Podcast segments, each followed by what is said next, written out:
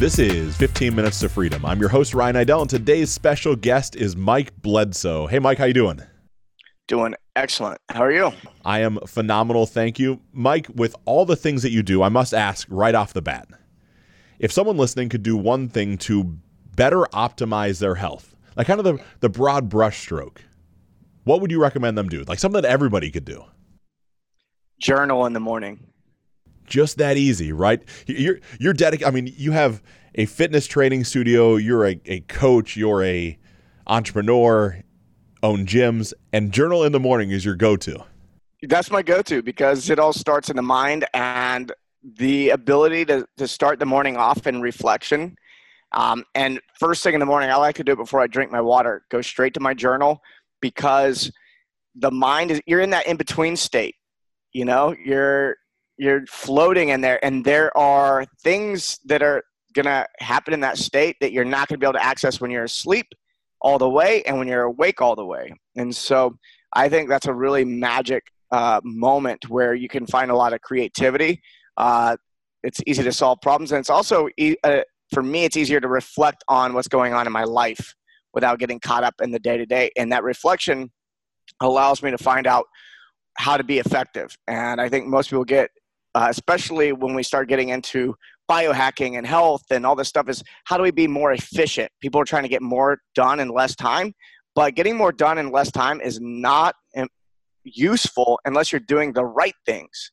And so that reflection and that time journaling in the morning allows me to identify what are the right things i could be doing for my health that uh, that's going to be best for me. And it is during that reflection process that i realized you know in the summertime i like to to move in the morning and in the wintertime i like to move at night.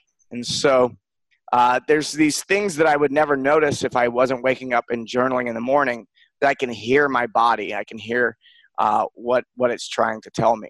And so i then can behave from a place of intuition versus trying to rely on information outside of myself. Well i love that. And mike that that makes me very curious about what your morning i'll say rituals look like. Like when you journal is it prior to brushing your teeth? Like you're literally hop out of bed alarm clock goes off. If there's an alarm clock right there's a lot of studies that say if you're sleeping in the right circadian rhythm you don't even need an alarm clock. I know no alarm clock. No alarm clock for you. What are you getting up in the morning? What time what time is your average wake up? Uh between 6 and 6.30 okay. Yeah. Yeah i'm in bed between 9 and 10 yep. uh I, if I can get in bed before nine, if, it, if it's eight thirty and I'm getting in bed, I am I am celebrating. And then uh, I get up between six, six thirty. Sometimes I, I slept in this morning till seven. I wake up on my own. I go straight to journaling. And one of the things that uh, you know, I journal whatever I, I do what I call stream of consciousness. So whatever whatever word is popping into my head, I put it down. So learning to not judge, like, oh, I don't know if this is what I really want to say. Who gives a shit? Say whatever is coming into your mind, and then there's always a point where I run out of juice where I go, I think I've said it all. And then um, I have about 20 mantras that I write. So there's 20 things that, and I write in cursive. So I write these mantras in cursive. So these are these are beliefs and identities that I'm instilling in myself. And uh, by writing them down every morning, it's and especially being in that that state that in between state helps embed it even at a, at a deeper level because what i'm really doing is i'm not i'm not programming the conscious mind. I'm wanting to program the subconscious mind which is way more powerful. And so uh, and then by writing in cursive i noticed that um, it's it has a little more flow to it. And uh, there's i'm thinking it allows me to think bigger and more ahead if that makes sense than if i'm writing in print and um, yeah, when I I knew that that was working really well.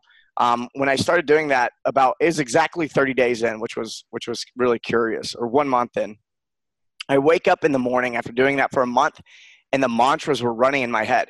Normally, when I wake up, the first thing running through my mind is, "What do I have to do today?" You know, I'm running a business, and oh, I got all this.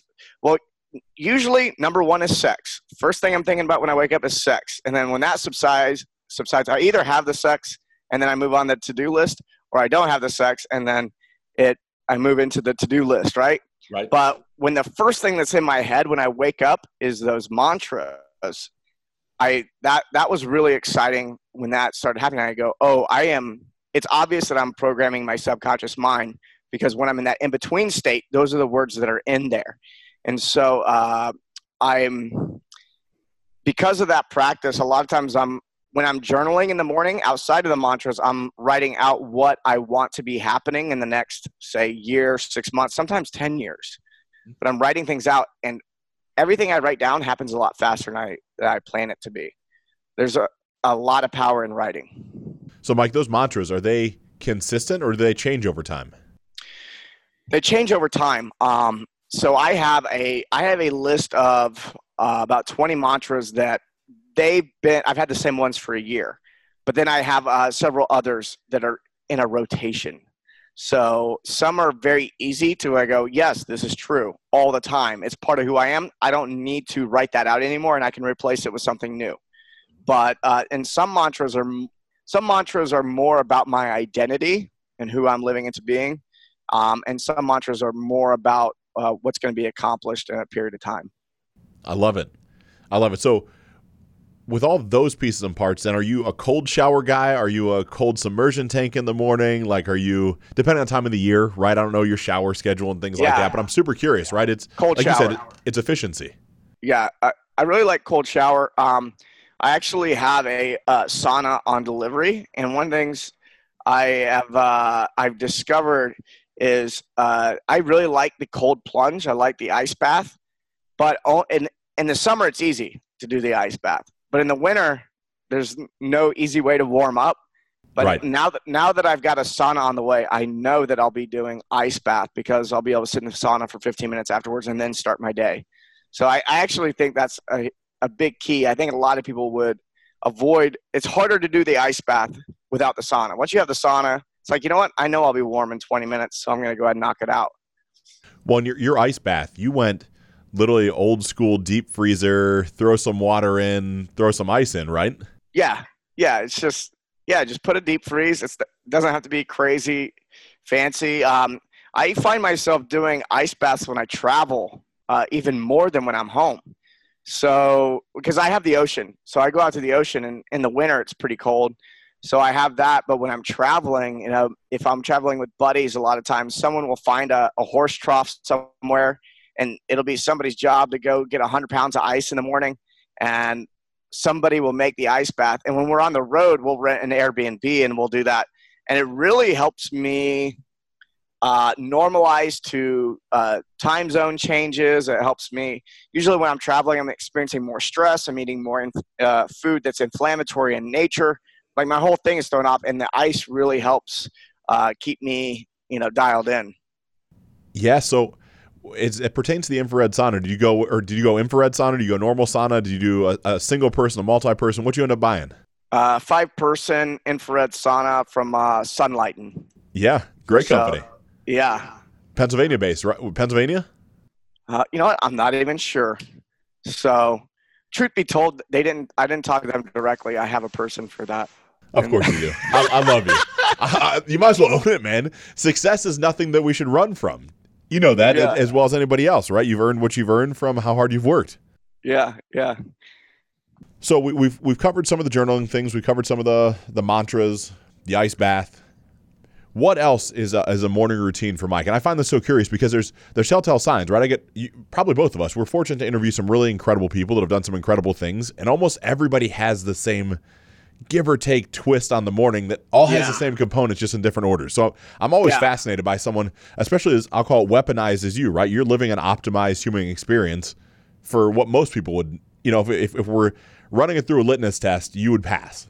Yeah, my, my life is really, um, I've designed it to be um, exactly the way it is. There's, there's very, I tell people a lot of times there's not a lot, most of it's on purpose these days and it took me a decade or more of i mean if i'm going to be if i'm really looking at it you know i've been i've been trying to optimize since i was about 13 years old so uh, you know in the last seven years i've been running the podcast and i've been running around the world interviewing the, the top experts and man, there's nothing better to learn faster than that. And so I, I, in the last seven years, I've really put rocket launchers on this whole designing my lifestyle to support optimal health and optimal cognition and performance and all these things. And so, yeah, I, uh, I would say I'm weaponized. I, I like that that term for sure.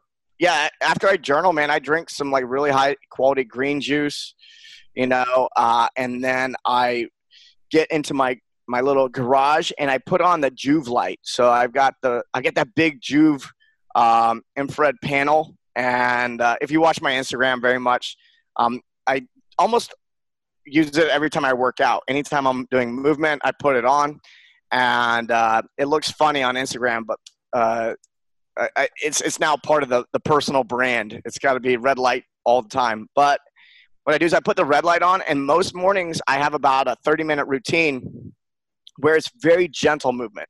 It's a mix of yoga, Tai Chi, uh, Qigong, and it's really, I, I, do have a, and some Feldenkrais.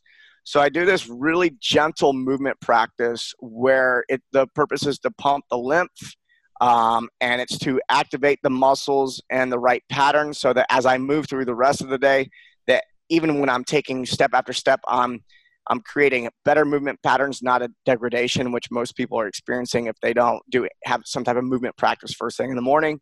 And um, it really wakes my body up, gets me in my body, and uh, and really, uh, this is going to surprise a lot of people. Is I'm doing my best to keep my heart rate low. I don't do a lot of exercise to elevate my heart rate.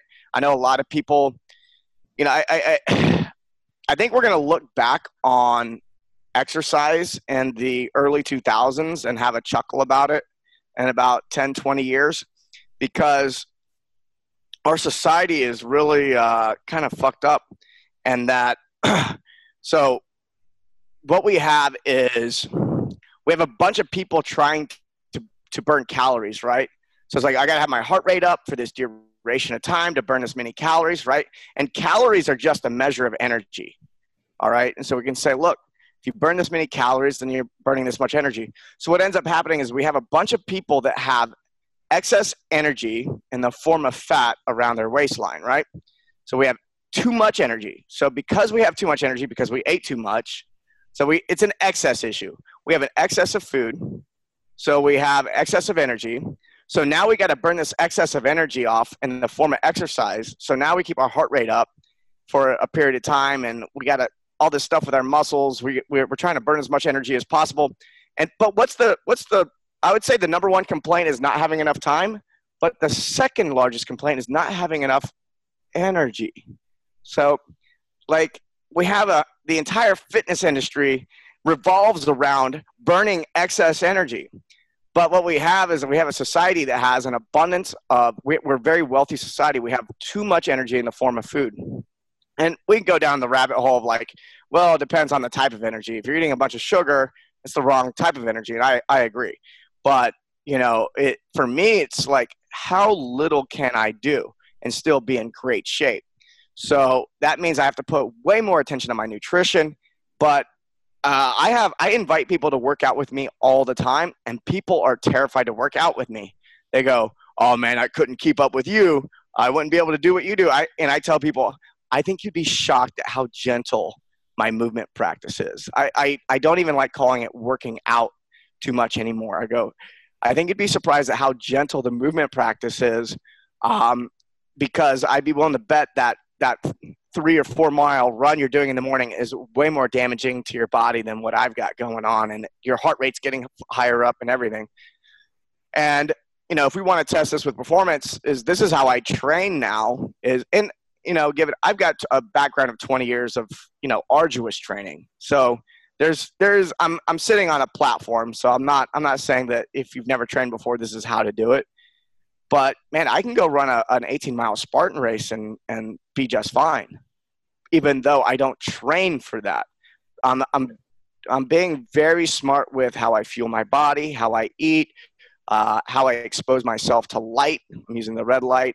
I use um, I use cold therapy, heat therapy, and uh, I have a very gentle movement practice that's mostly focused on you know, circulation and good posture. And it's uh, when when you have a very strong back, like spine, and the muscles are, and you have a very good posture, and you're doing training that improves your posture. Uh, it may it makes maintaining energy throughout the day much more easy. And then if you're competing or running or in any type of athletic endeavor, once you fix your posture, all of a sudden things get lighter and easier. So I don't need as much muscle mass to go do some of these things because everything's lined up. You know, my my levers are are in the right angles, and now I can pick something up, and I weigh a lot less than someone else that, that's picking up, you know, the same amount of weight. Yeah, I mean, it sounds to me, Mike, you've you've created efficiencies, right? I mean, there's kinetic chains that are how we're wired. At my very base level understanding of the human body, and understanding that most of us have you know, immobile hips. I'm raising my hand high on this on the studio. Yeah. I sit in a chair too much. I don't stretch enough. I know my hip girdle is tight, and that then puts undue stress on my lower back, and my psoas is elongated in the what rear position, stretch position, whatever it is. And it's like there's this trickle down effect of that entire chain of movement. Then everything I do becomes inefficient. So it starts with my feet hurt every day, and it's yeah. like I I know what's there, but it was interesting. When we were together in Dallas, you were actually sitting more times than not with your legs crossed in front of you with a very erect back, almost like I would have imagined a, a quintessential, you know, yogi to be doing meditation. That was just your go-to seating position. Yeah, I, I prefer that over a chair. Whereas most people would would like be trying to get out of that. And when I say most people, I mean me 10 years ago. Me 10 years ago would have been like, oh, I need a fucking chair because this is hurting my back or my legs falling asleep or this or that. Uh, you mentioned something. You said psoas, and dude, the, the psoas is such a, a a common thing. You know, a decade ago, nobody knew what the psoas was. If you said psoas, you you were probably in school for kinesiology or something like that. Now everybody knows what it is because everyone knows that they have a tight psoas, and so this is what people most people don't know. People know that the psoas is the hip flexor and you know you might be experiencing tightness and um, anterior pelvic tilt which can lead to back pain all this shit. Now the psoas is actually becomes the diaphragm. So it's the same muscle. And the reason people don't really realize that is because if you flip through an anatomy book it's separated as psoas here and diaphragm there. They're actually it, it, basically becomes that. And so this was pointed out to uh, to me by a friend who he he's sliced up more cadavers than we could count. And uh, is uh, Mike T. Nelson. You gotta get him on sometime. Yeah I'd love to. And uh, he's a good friend of mine and we were talking about it. I go this makes so much sense and he did a lot of work on my psoas and diaphragm, which uh, is not always the most enjoyable therapy to undergo. And I went that night and I smoked a bowl. I smoked some some cannabis, uh-huh. and I went for a run. And one of the things I'm able to do in that state is feel my body better. And I was really focused on what was happening in my psoas and my diaphragm and my breath. And I real and I was able to really really extend my hips and then feel my psoas and my breath working together. And I was able to find a cadence and I started really it's one thing to have it intellectually, but to experience it in your body is another level of understanding. And so uh, now what I know is anyone starts complaining about the psoas, I go, ooh, breath. Breath is being impacted. So uh, talking about it from an efficiency perspective, if you have a tight psoas, that means that you're for every bit of oxygen you get into your body, you're having to work harder. And so you're actually going to require more food and you're going to, it's, it's just, there's all sorts of stuff going on there. So if you can, if you can get to a place where your psoas relaxes and then you can get a deeper breath, now you have ener- more energy throughout the day. You need less food to, even if you are trying to put on muscle, you, you now need less energy to do that because you're wasting less. Um, interesting thing, the majority of the the majority of the healing I've gotten in my psoas, my hips, and my diaphragm has actually been emotional in nature, and not because I got manual therapy or stretched it or whatever. It was uh, the majority of like the openness I've gotten there has been from um, doing somatic therapy uh, and uh, emotional abreaction therapy and uh, ayahuasca and uh, and kambo. I would say there's a lot of these like psychedelic medicines that are very visceral in nature.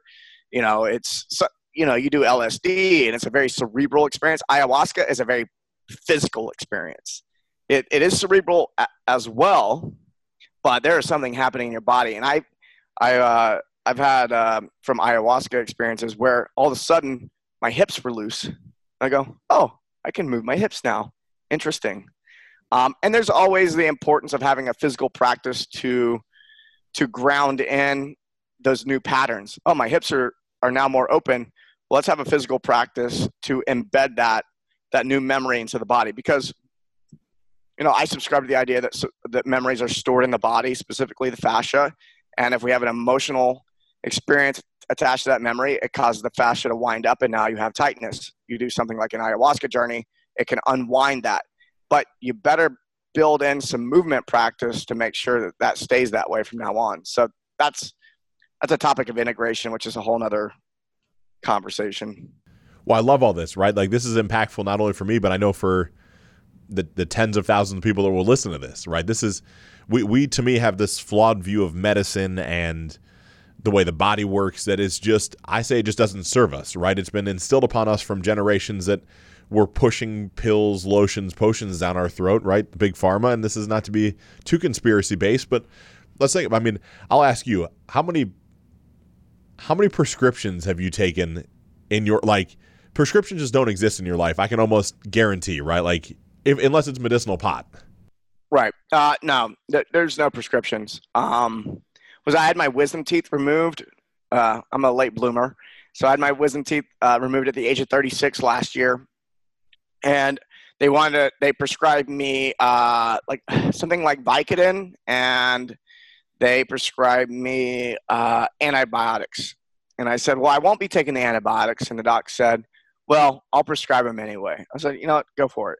And so I got home, and I was able to uh, get by on the pain with cannabis and kratom.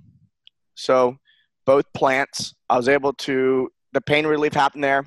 Um, I I used my Joovv light, my red light. I sat in front of it with my mouth open to heal the wounds in my mouth more quickly. Uh, it was it was an arduous recovery. It took me a couple weeks to get over that. Um, it was it was pretty gnarly. Um, at the end of it, I had my jaw released.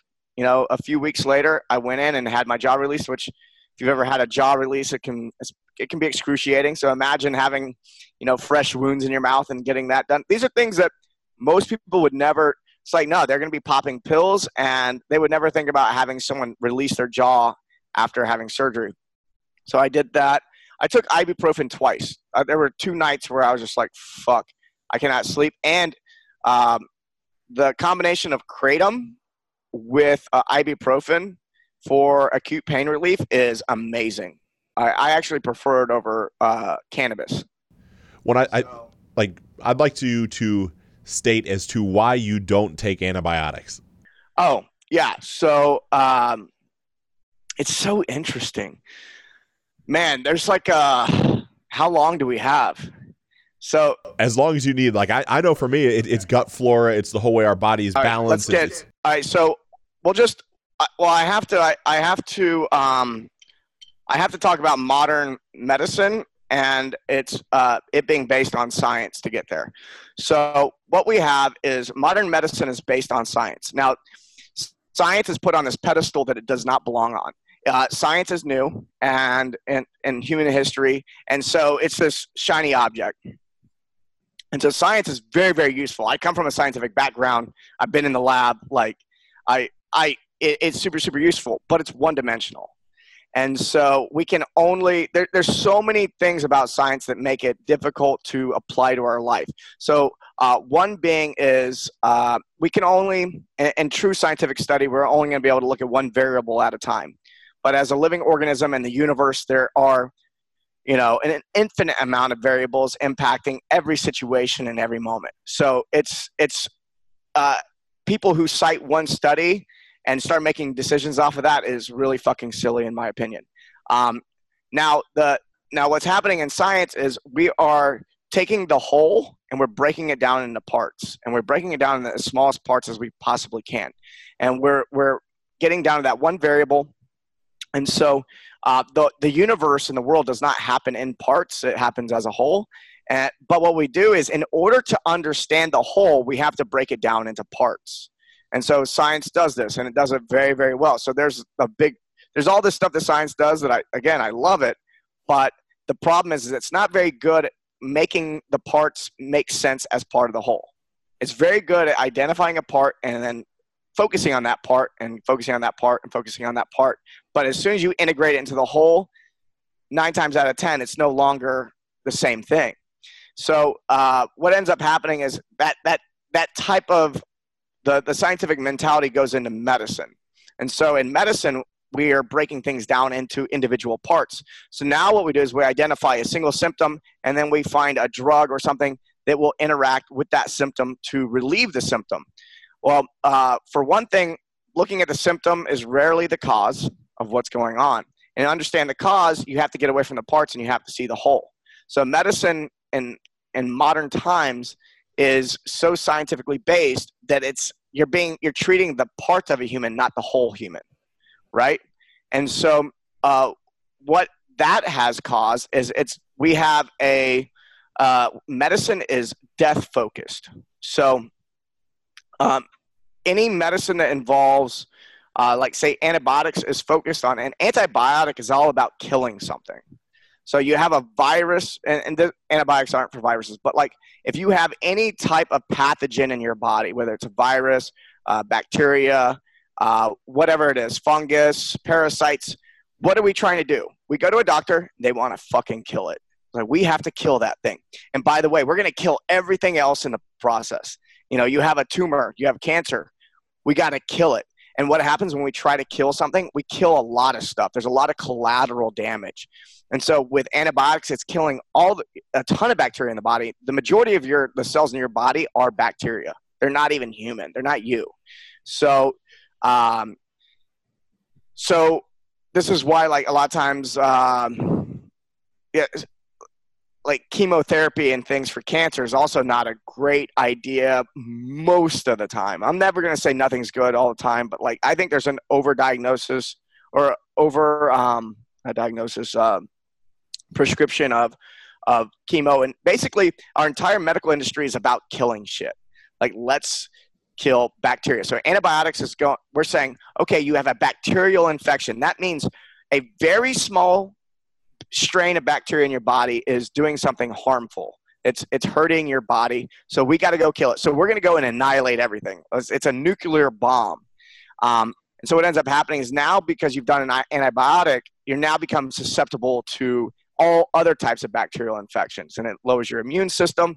And so, yeah, you may have killed that one thing, but now you've exposed yourself to everything. Like you're you're now very susceptible. And if this is why people who are in hospitals, when they're given antibiotics, are susceptible to the, the most crazy strains of bacteria that could kill you, MRSA and these types of things, is these bacteria that can kill you, they evolved because of antibiotics. We created those as humans because of antibiotics. Now, so what we can, so what ends up happening is, is we can look at viral load or bacterial load and all these things. So what I when I start thinking about health and wellness, what I do is I go, how do we create as much momentum as possible for health? So instead of trying to kill anything, I'm going to maximize all the good stuff in my body. So I'm going to maximize uh, uh, the, all the good bacteria as possible. So when they prescribed me antibiotics, I called up my buddy who makes the best probiotics that I know of. They're human strain, and uh, I I went to him and I bought probiotics. And so instead of antibiotics, I put probiotics in me. So because I'm not, I'm I'm trying to maximize my immunological momentum, and so I dosed with that. I was perfectly fine. And not only not only did I keep myself from any type of danger of bacteria, I actually came out of the surgery with my immune system being stronger than before. And so, whereas most people, they've got this period of time where they have to, you know, uh, they have to re, uh, they have to get their gut back in order and all this kind of stuff because it completely destroys the gut flora.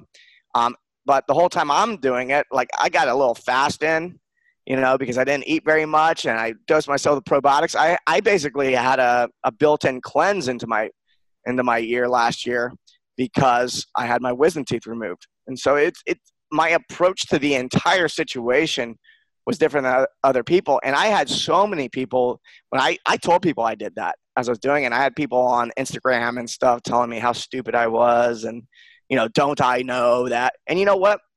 That's a big deal. My wisdom teeth, they're in my fucking head. If you get an infection there, it goes into your sinus cavity, which is right next to your brain. Uh, yeah, it's serious shit. There's, there's an infection in your head.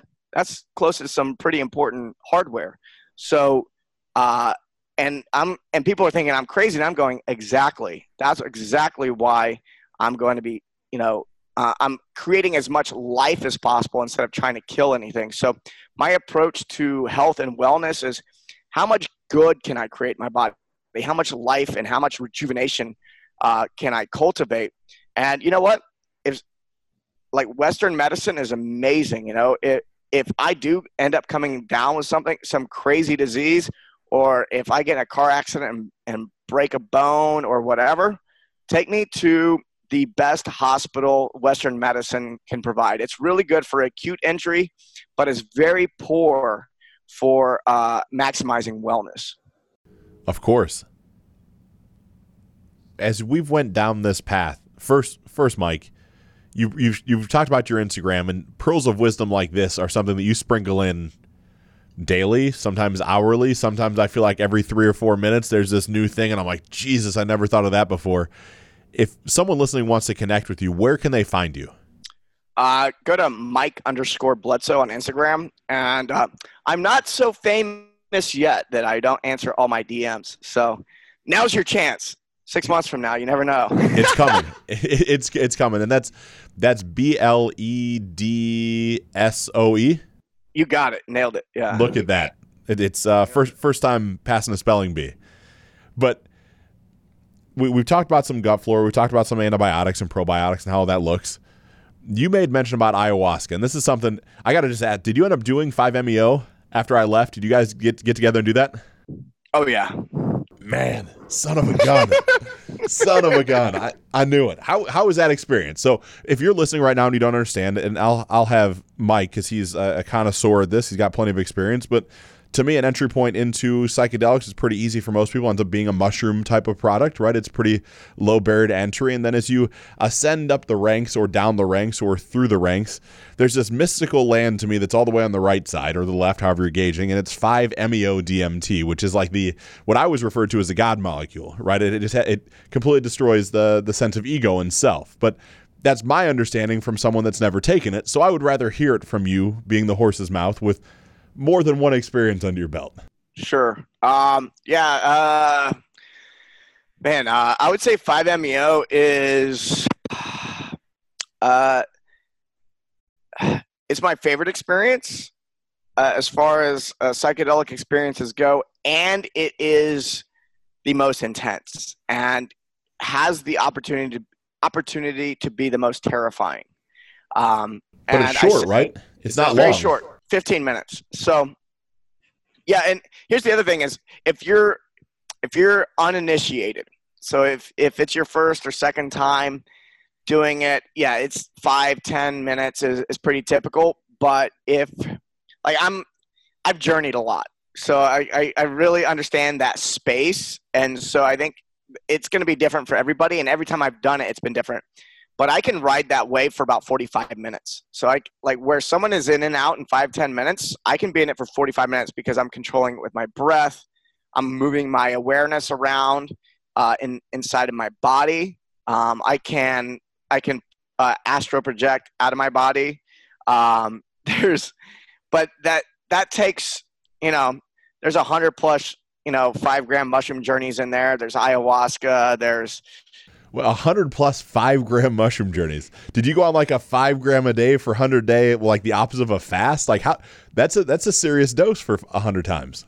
Yeah, yeah. I mean, it's been over years and years. So okay. it's yeah. There's there's been periods of time where I was uh, doing it pretty frequently to to learn it. Yeah, you know, I, I, would say probably closer to 50, 65 gram, and then somewhere between like three and four grams for the rest. But yeah.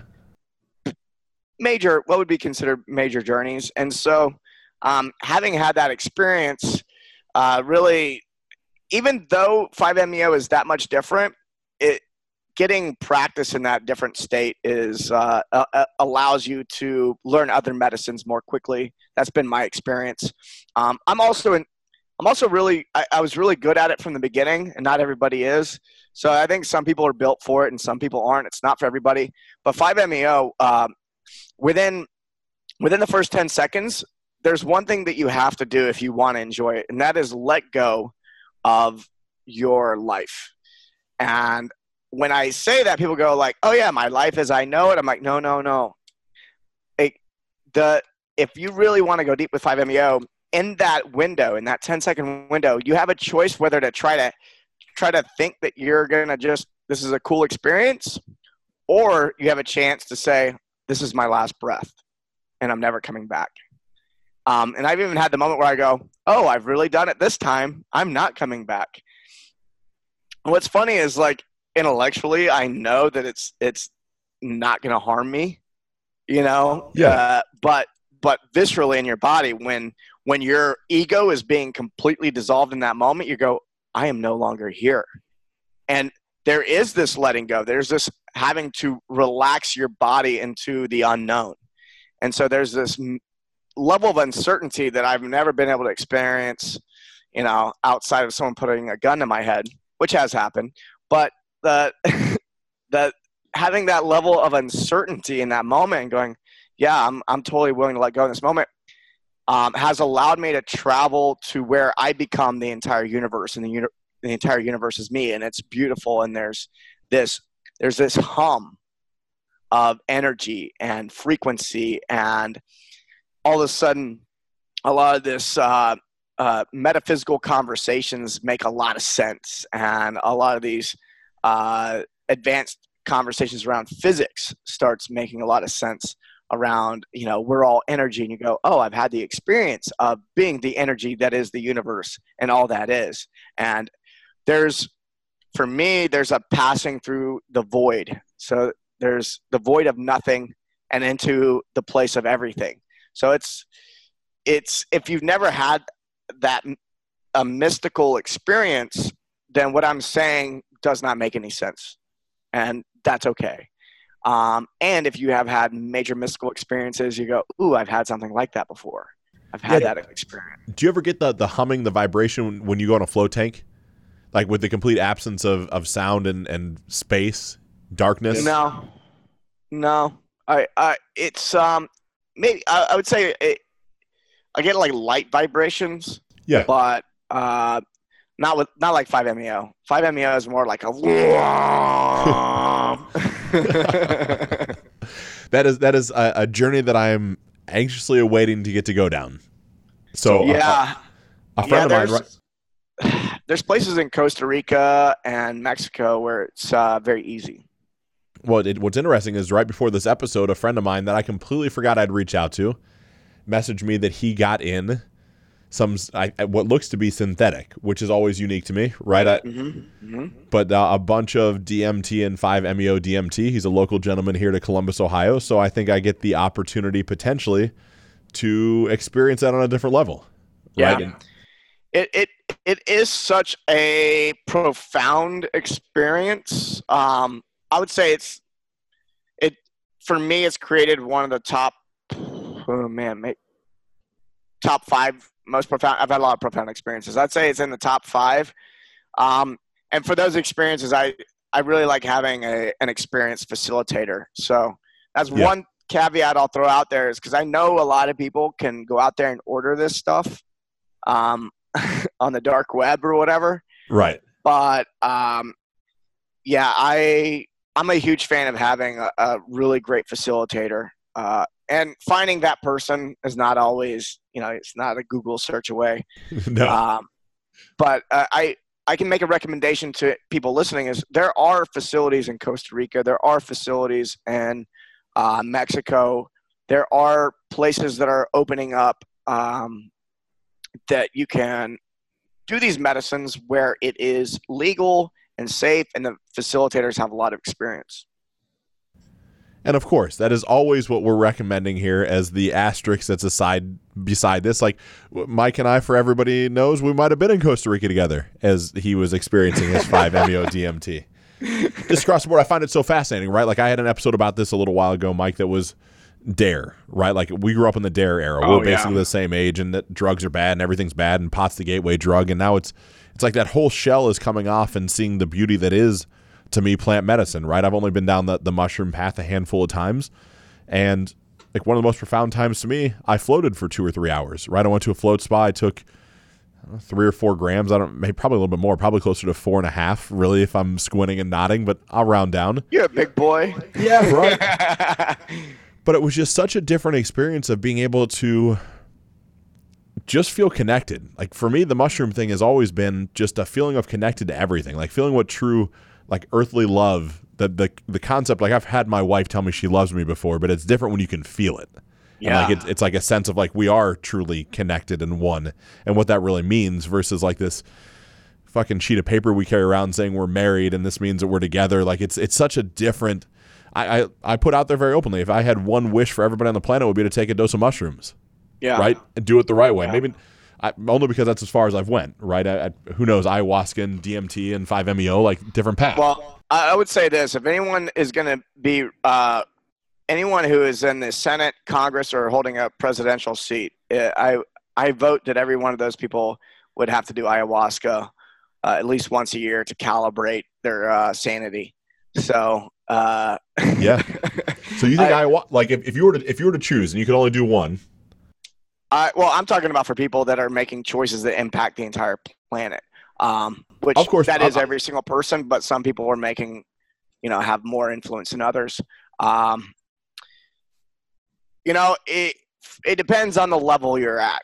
You know, uh, yeah, I think everybody could benefit from a dose of mushrooms. When we look at uh, potential downsides, there's, you know, if done in a great in a in a good environment, there's almost none. You know, if anything, it, it the, the benefits are just outweigh any potential negatives, which I've yet to find. Um, and then, uh, so it's easy. That's it's like the easiest way in, in my opinion. Um, but you know, and I've also told people um, it's not a plant; it's it's made by man, but MDMA. So for anyone who is terrified of psychedelics, because MDMA is technically not a psychedelic, uh, but it's very psychoactive. Uh, and that experience creates uh, a large. There's some similarities, but there's some. It's it's a very different experience. But it causes your body to dump all its serotonin, which causes you to experience happiness, joy, connection, love, um, on a whole nother level. And it's easy. It's really hard for that experience to go to go wrong or sideways or be judged what usually happens there's no such thing as like a bad mushroom trip it's somebody is judging an experience and a you know they're not willing to face something or what it can get dark sometimes but with mdma the uh, the possibility of it getting dark is so unlikely so i tell people if they were to only do one thing one time is to give that a shot the, the trouble with that is um uh is it's a black market item and it's not a plant. So mushrooms are really easy because it's natural. You know, it's it just grows. So you can pick it, you can eat it. The it's yeah, it's it's super safe. Whereas with MDMA, because it's man-made and it's a black market item most of the time, I don't recommend it because of that. Uh, however, we're in phase three trials, and it's about to become legal for psychologists to prescribe yeah. um, in a therapeutic setting. So um, I would really, I look forward to the day where people can sign up to go to a clinic and have that experience. Um, and it, and the same thing's happening with psilocybin mushrooms. Is there Oregon baby? We're moving to Oregon. phase three as well. Yeah. And so, uh, you know, I I do think the world would be a better place uh, for those uh, if, if more people had those experiences. Ayahuasca, when I first did it, I was of the mindset everybody has to do this. Uh, but the more I've the more I've had experiences with plant medicine, um, and and animal medicine because 5-MeO-DMT is from a toad, um, and uh, and the more experience I have, the more I real and I watch other people have experiences, the more I realize we're not all the same. As far as like like we we are all one, but not not everybody. We're all part of a whole, right? Yep. And not every part needs to have that really dramatic experience. Not everyone's prepared for that, and so there's there's a level of uh, of like psychological foundation that I really like people to have before they go into something as deep as ayahuasca. It, it needs to be calling for you. Like no one should ever feel pressure to do it or anything like that. If you feel called to do ayahuasca, then I highly recommend it. It's a it's a really beautiful uh, experience. Uh, it was it was the the first time I did it was the most terrifying thing I'd ever done in my life. Um, oh, good. I did, it, I did it in Peru, and it was it was uh, and I and I'd seen like I said I'd seen some shit in my life.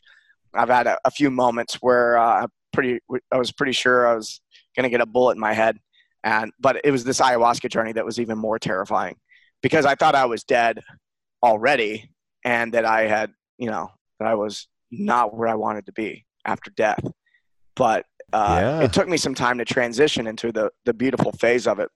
Um, and now I can do it, and it's uh, it's not nearly as traumatizing or, or dramatic as it was uh, the first time. But it's it's something, yeah. Only do if it calls to you. By the way, I'll mention this now. I'm I'm put I'm doing an ayahuasca retreat down in Costa Rica later in the year. So there it is. If people are following me, they can that that'll be an offering in the next six months, I'm sure. Yeah, I'm in for that 100. percent Whenever that is, just sign me up. yes. Tell me, tell me the day. I'm in. I'll help. I'm whatever. So the first time I did ayahuasca, I go to Peru, and it's like it's it's um it's not easy to get to where you're going to do the ayahuasca, right? There's a, right. like an arduous journey that that's involved just to make it happen. Um, you know, it's now 2019, and there's retreat centers set up in Costa Rica. So the ret- the retreat I'm interested in now is, and what most people probably want to do is fly to Costa Rica, pick you up at the airport, do ayahuasca, you know, uh, at the retreat center, and then be at the beach during the day. Yeah. So it's not like how ayahuasca is traditionally done, but it is, um, it is how it can be done now. And the medicine is still from the, the jungle. The, uh, the, the uh, healers that they bring in uh, the ayahuasqueros, they bring them in from uh, the jungle. Uh, they fly them in and have them in rotation now. So you do get a very the the experience is very traditional, whereas the accommodations can be uh, a little more uh, gringo friendly, if you will. Of course. So, Mike, with that, how many days are you planning on that? How many experiences can one potentially achieve? Do you have enough of the details mapped out? Uh, yeah, it'll be one week. It'll be four uh, four experiences, uh, four I guess you could call them uh, journeys or whatever, and in a seven day period. Okay. And you're all inclusive, right? A hotel. Well, not. I mean, I'll say accommodations. I don't know about hotel. Is it? Yeah, it's all. It, it's all. In, it's uh, 100% inclusive. So I don't know what the price will be. It's funny. We you were like, oh, what do you want to talk about on this? I'm like, I wasn't even thinking about the retreat. Of course um, not. Of course not. Yeah. But yeah, that'll be later in the year. Again, if you're following me, that I, I think that retreat's going to sell really fast. Uh, yes, that's because, why I'm telling you right now. Don't forget that I want a seat on the bus. I know it's going to sell out. Uh, yeah, because there's only going to be a, I don't know, probably a, there's probably going to only be a dozen spots, and I've never done an ayahuasca retreat before, and I've had tons of people hit me up about it. Uh, you're you're reserved a spot. I've reserved you, you, a spot. I'm Thank writing you. your name down right now. I, I appreciate that, but Mike, you you've also I almost say cracked the code, right? You've not only a, a, a genius in the fitness space and, and, exercise kinesiology and all the all the different things that you know, but you've also dove deep down the I'll call it the personal development path. And you have a retreat that I'm super curious to know more about. Where in our first meeting, you literally said DMT is great, like, but I have a way that I can get almost the same feeling effect for anybody at this what weekend week long retreat uh, kind of a, a I don't say getaway because that's going to make it sound way too way too cozy but what what is that that you have to offer?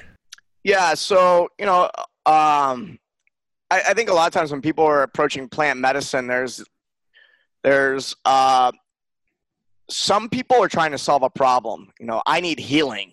You know, and and uh, that was never me. But what I discovered in that process is I got a lot of healing through that through those processes. Um, and then there's some people that just want to optimize and have the experience, and that's that's really who I was for a long time. Um, is let's explore.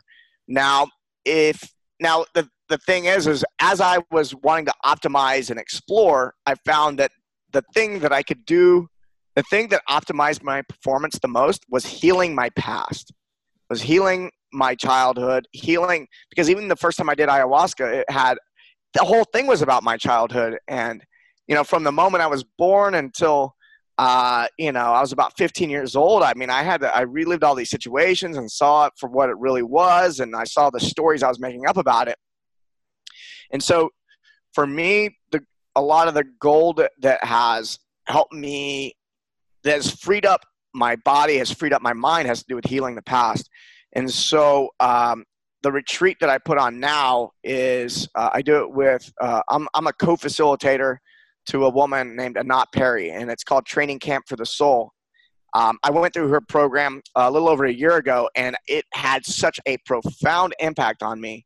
It had the depth of ayahuasca while being guided with a more modern psychology perspective that we can look and go, look, this is these are the common areas in which people are experiencing limitation in their life, and we can dial it in and get, on the other side of that create an enormous amount of freedom that people cannot imagine until they've actually got it. We've all, I think everyone's had that experience of you don't know what you don't know. And then when you get to the knowing on the other side of that, you're like, holy fucking shit. And then you want to go tell your friends about it and, and describe to them. And they're going, uh huh, uh huh. You're like, oh, they don't know. I can't even, there's nothing I can say to get them to whatever. Um, so yeah, the, the, the retreat we put on is five days, or actually it's six days because we get started in the evening. Um, we get into we mix a, a, a, few different modalities, and we use EMDR, a little bit of hypnosis, uh, NLP, uh, emotional abreaction. Uh, there's a few other things that we're throwing in there. We're not just throwing it together. It was very intelligently designed, yeah. but um, and and in a very specific order. And what we do is we go through your life and we look at different areas of your life and we get down to the nitty gritty of at what point in your at what point in your childhood and most of the work is between zero and seven years old because that is when the mind is uh, lacks logic and takes everything very literally. And so things that don't seem like a big deal as an adult were a huge deal as a child. And the issue is is it was the five year old that decided i will never i never want to have this experience again. So now i'm going to be i'm going to be this way so that i can avoid being like this ever happening again. And it's a five year old that ends up running the rest of your life. And so a lot of times that can be helpful until you know you get into your 20s 30s 40s 50s and now because of five because of what a five year old decided about themselves because of something their dad said to them when they were five has fractaled into like becoming part of their personality. Um, and so uh, a lot of what we do is finding those core wounds and healing those core wounds and getting related to ourselves and getting related to the, the, the wounded child inside. And on the other side of that is uh, really getting uh, we, we do work around mother and then we do work around father. What your mom teach you? What your father teach you? And when we get on the other side of that, the the feeling that people get, people people see the sky differently after that. They look outside and go, "Oh, I can see colors." I thought I was seeing colors before. I'm ac- I actually wasn't seeing colors like I am now. Uh, people breathe different. I've watched people like color come into their skin as the week went on. I mean, I've watched it happen within moments of having a, a deep realization. Um, but it's uh, it's very deep work. There's it's not a it, we make it light. It is a fun process. It's a bonding process, um, and it's deep work. And so we've had some people that were ready to dive in, like, oh, give it to me. I'm going all the way. And we've had people who are like, I'm not so sure about this. But by the end, everybody is warmed up to it. They're having a good time, and uh, it it had I, I would say uh, my first mushroom experience my first ayahuasca experience, and this uh, the work we do in this retreat are the three top uh, pivotal moments in my life where I got to see a, a, huge shift in my relationship to myself and my relationship to the universe. Well, Mike, if someone is listening right now and wanted more information on that, other than obviously direct message through Instagram, is there anywhere else where they can go and contact you? Uh, you know, if you go to trainingcampforthesoul.com, there's information on that page. Um, and I know we're working on a meditation. So uh, if we're giving away a, a free meditation. So if you want that, I believe it's up already. It should be. Um, but worst case scenario, you go and you hit the apply button and you can get on the phone with uh, the head facilitator, Anat Perry, and she'll have a conversation with you to see if it's a good fit. I love it. I love it. But this, this whole breadth of knowledge that you bring to the table, that you have so many different vehicles to facilitate through, right? We're talking retreats, we're talking soul, we're talking training, we're talking exercise physiology, we're talking mobility. But really, you you figure out a way to combine almost all of these pieces and parts into something that trainers can use to benefit their life and practice. Yeah. Is that right? Like I know I'm, I'm paraphrasing, but at, at some capacity, yeah. that's I think a great fuck it. You got to sign me up for marketing now. I just figured out your marketing message. You take all that stuff that you have, you combine it down, and that's what you offer. What does that look like? What, what's it uh, called? What, what is it? Uh, so I have a program called The Strong Coach. So if you go to thestrongcoach.com, you get a glimpse into what's going on there. Um, the Strong Coach is a 12 week program. The first six weeks is focused on it. I would consider it personal development. It's focused on what's going on in your life, what's keeping you from having what you have that you want. Uh, what is it do you really want? Most people, what I find, don't even know what they want they, they got their they got they became a personal trainer or a strength and conditioning coach and that's all they could think of. They never thought well what'll happen once that happens? You know they get a job and they go well now this sucks. Like i don't have the clients i want. I don't make the money i want. I have to work all the time.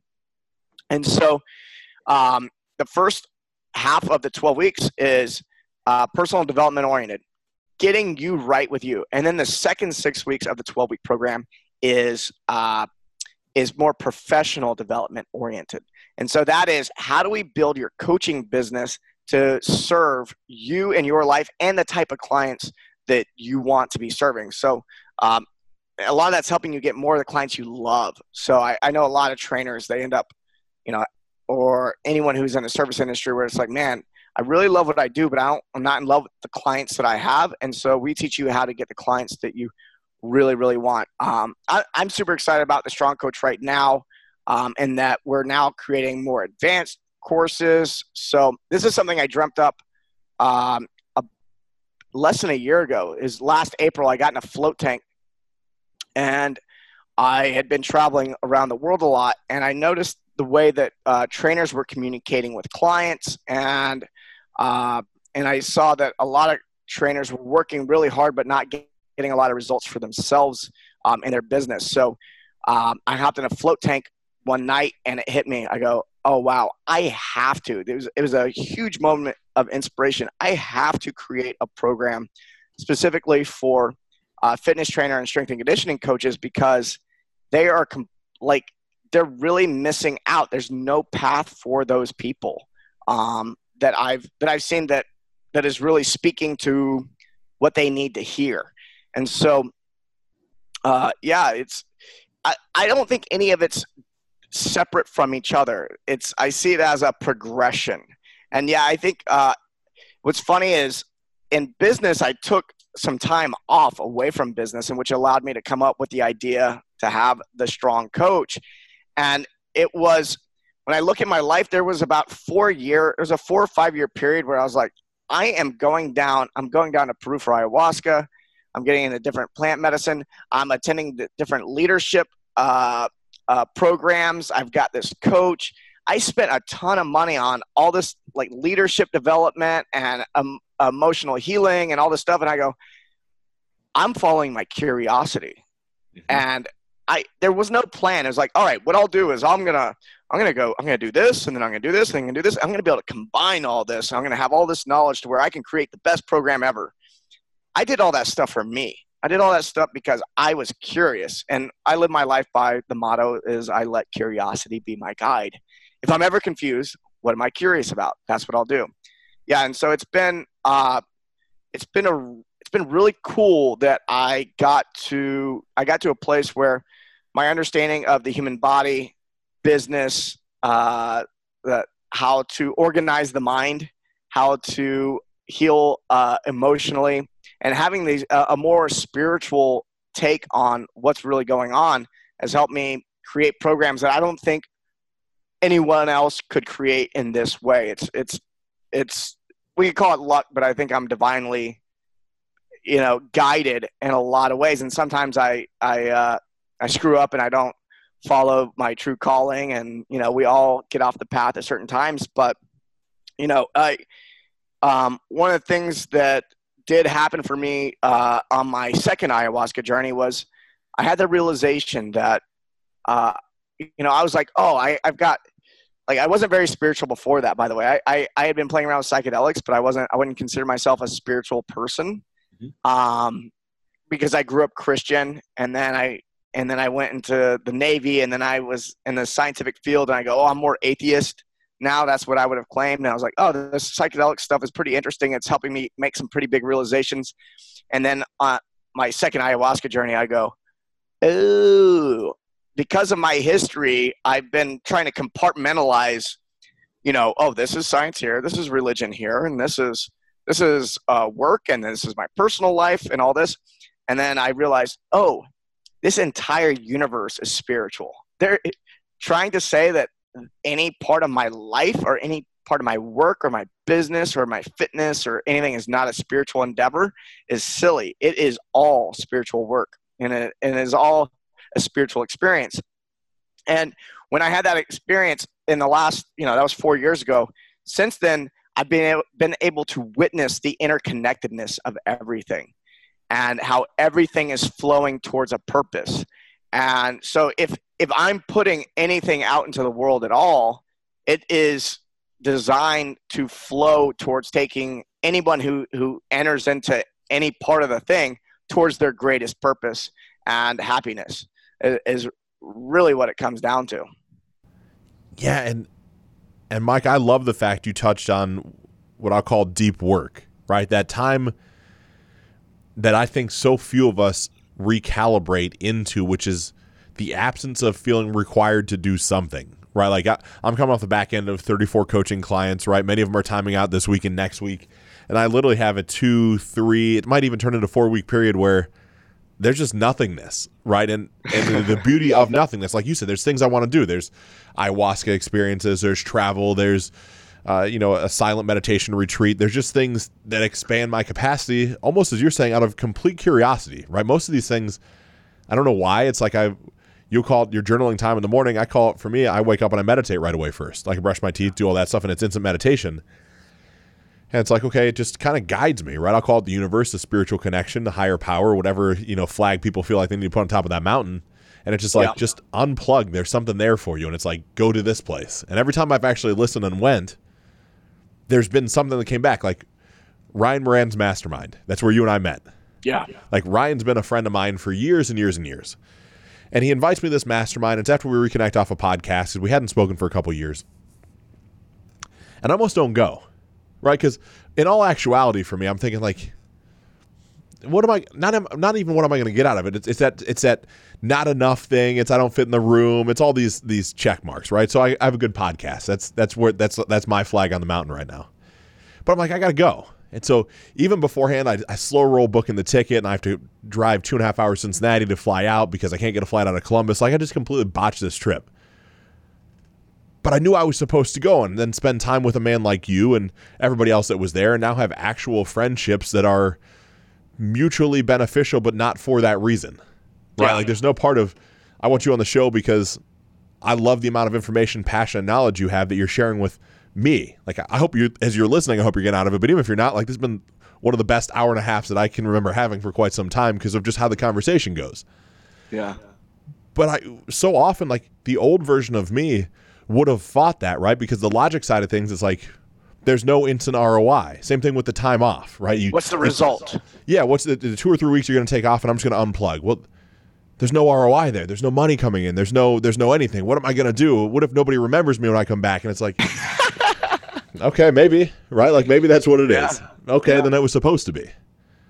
But it's so different letting it go. I can't imagine what it would be like with the level of connection after some ayahuasca and some DMT and all that. Like right, there's just from everything that you've shared with me and other men that have and women that have went down that path, the doors just keep getting more profound that get opened. That's true. Yeah. And to hear your very vivid depiction of how that all looks and what it's went into your business is reassuring to me. Yeah.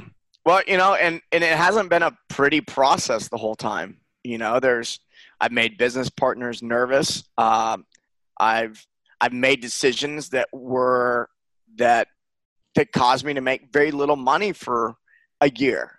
Uh, but after making those decisions and that were more long term and, and more in alignment with what it is I'm supposed to be doing on this planet, then when when the alignment does happen, it's like, oh shit, this feels good. This feels easy. I feel momentum. Uh, the experience I used to have in business is pushing all the time. I got to push, push, push. Now I feel pulled. There's a pull. It's like I couldn't stop it if I wanted to. I, I would I would have to work hard not to do business at this point. Like I would I would have to go, you know, I, I would have to tell people to stop working. I would have to if I did nothing, which I try to do as little as possible. If if I do nothing and I just say yes to things, if I just say, oh, oh, uh, you guys need this, okay, I can help with that, or this or that. Everything everything just happens the, the vision is set, the, uh, the communication is high, uh, and I've created a business where I get to work at what I do best. And what I would be doing no matter what. It's like, oh yeah, if I had free time, I would just do this. And so it's it's a lot of play, it's a lot of fun, um, and but it it wasn't always that way. You know, there's a lot of pushing, and it took me a long time to learn what alignment felt like and what being out of alignment felt like. And I'm and I'm still refining that by the way. There's there's days where I'm like, fuck, am I in alignment? You know, today doesn't feel easy. And not every day is gonna feel easy. There's you know, I had, a, I had a moment last week where I was just like, fuck. I uh I don't I'm not I don't really feel as good about business as I normally do. And then my wife goes, Well, you did stay up all night for New Year's. So you're probably a little tired. And I go, Oh yeah. yeah. What what I found, Mike, and I love your feedback. When I stopped associating money with success, right? Like you said, the pull versus push. Like I was so hell bent on if I had the right car, if I could say that my tax return said this dollar amount, if I had the right house, if I hopped on the you know the private jet, if I did, checked all these boxes, that meant that I was doing it right. Right. And uh, from having access to that before in my life, and then literally losing it all, right? I've shared yeah. that very openly with you, and realizing, okay, this podcast was a catalyst to me just finally feeling good about what I'm doing and realizing that if money comes, it'll come, and if it doesn't, it, it doesn't. And this isn't some woo woo hippie thing. Like I like nice things. I have no problem. Like I like nice things. I, I inherently like them, but not for the fact of Same. I'll say flossing on social media, but like it, it feels good to have a certain watch on your wrist or a certain car that you're sitting behind the wheel of. Totally. But it's not the reason for like I'm not trying to figure out how to manipulate you as a listener into buying something for me. Here I am 270 or so episodes in with like it's all free, right? There's still no advertising, there's no anything like I pay to put it on because it freaking feels good. Yeah. And there's so many opportunities that open up like chatting with you based off the fact I have a microphone in front of my face. Yeah. Yeah, that shifting that relationship with money has been uh I, I I've made a big shift with money in the last year, year and a half. And yeah, there's like working to have the stuff is different than the stuff like having access to the stuff as a byproduct of doing what you enjoy. It's it's a it's a completely different energy. And um, I I ran an experiment this past year that would will make most entrepreneurs cringe. So uh, I stopped working last January, and uh, yeah, my okay. business partners fucking hated me. I'm sure of it. Um, but I stopped working in January, and I said, "You guys figure it out. I'm to go travel. So my wife and I went and traveled, and I made the choice to only take inspired action. Like I, I never want to work for money again. I never want money to be the reason why I make a choice in business.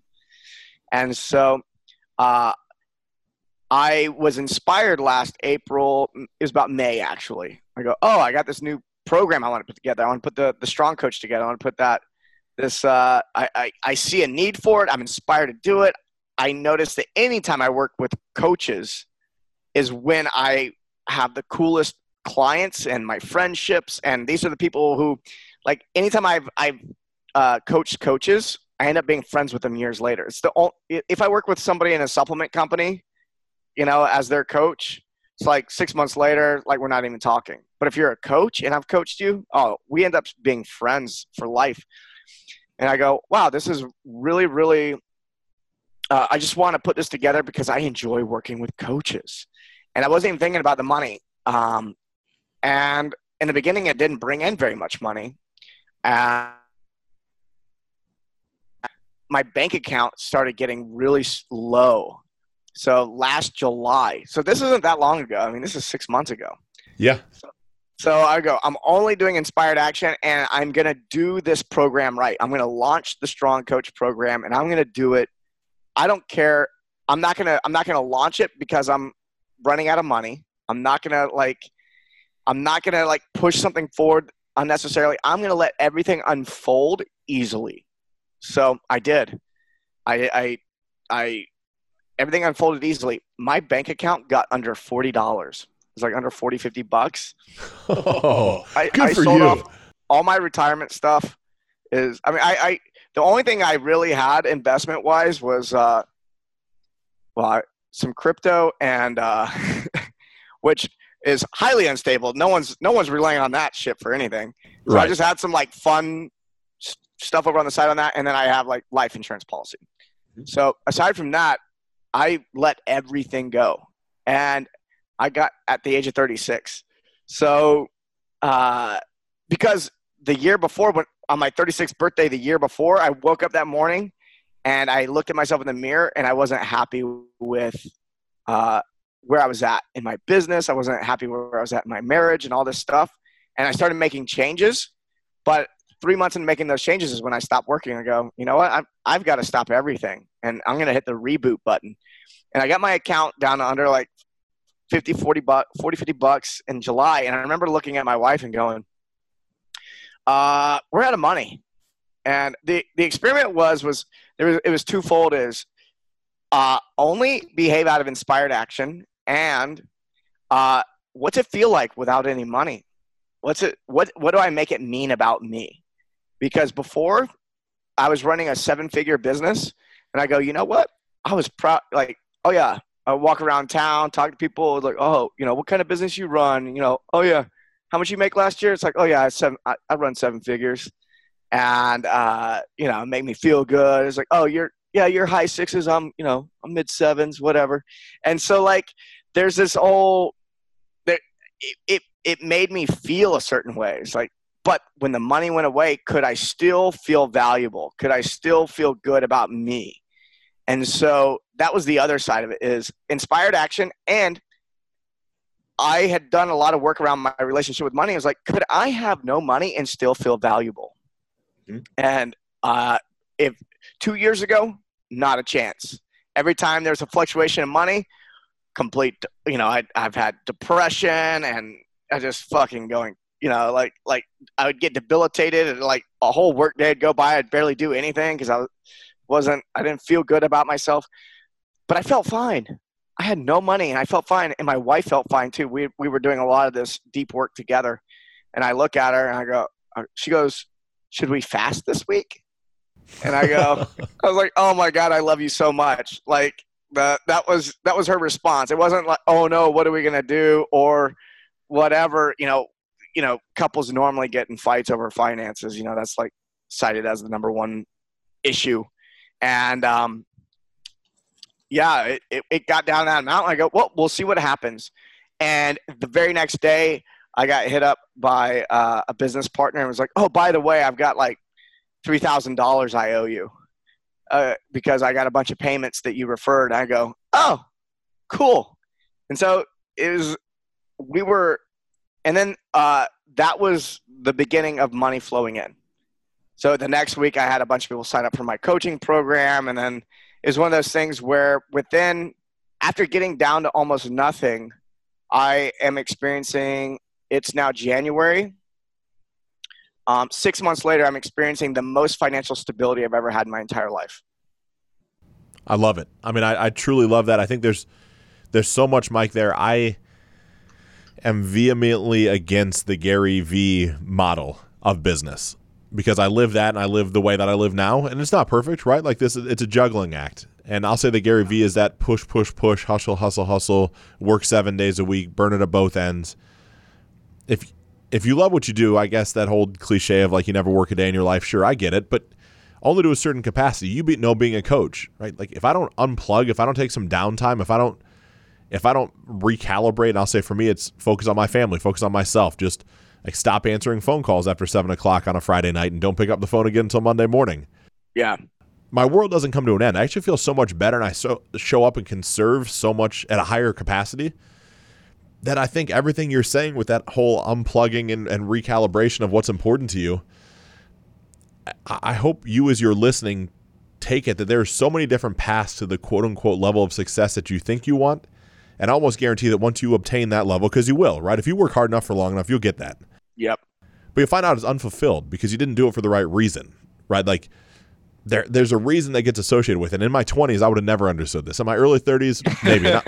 Like, but now it's like, man, I just get it. If it's if it doesn't feel right, I don't care how much money is on the table. I don't care what portion of equity I can get offered. It's just like, no, I'm out, right? I don't want to do yeah. this. I think a big part of that is trusting yourself. Like you, you've had enough experience where you know that you can show up and make it happen. You know, mm-hmm. um, and you know, I don't know if there's anything I could have said to my younger self that would have listened. You know, so you know what? Fuck it. If you really want the Porsche and you, that's going to make you happy, go get the Porsche. Go do it.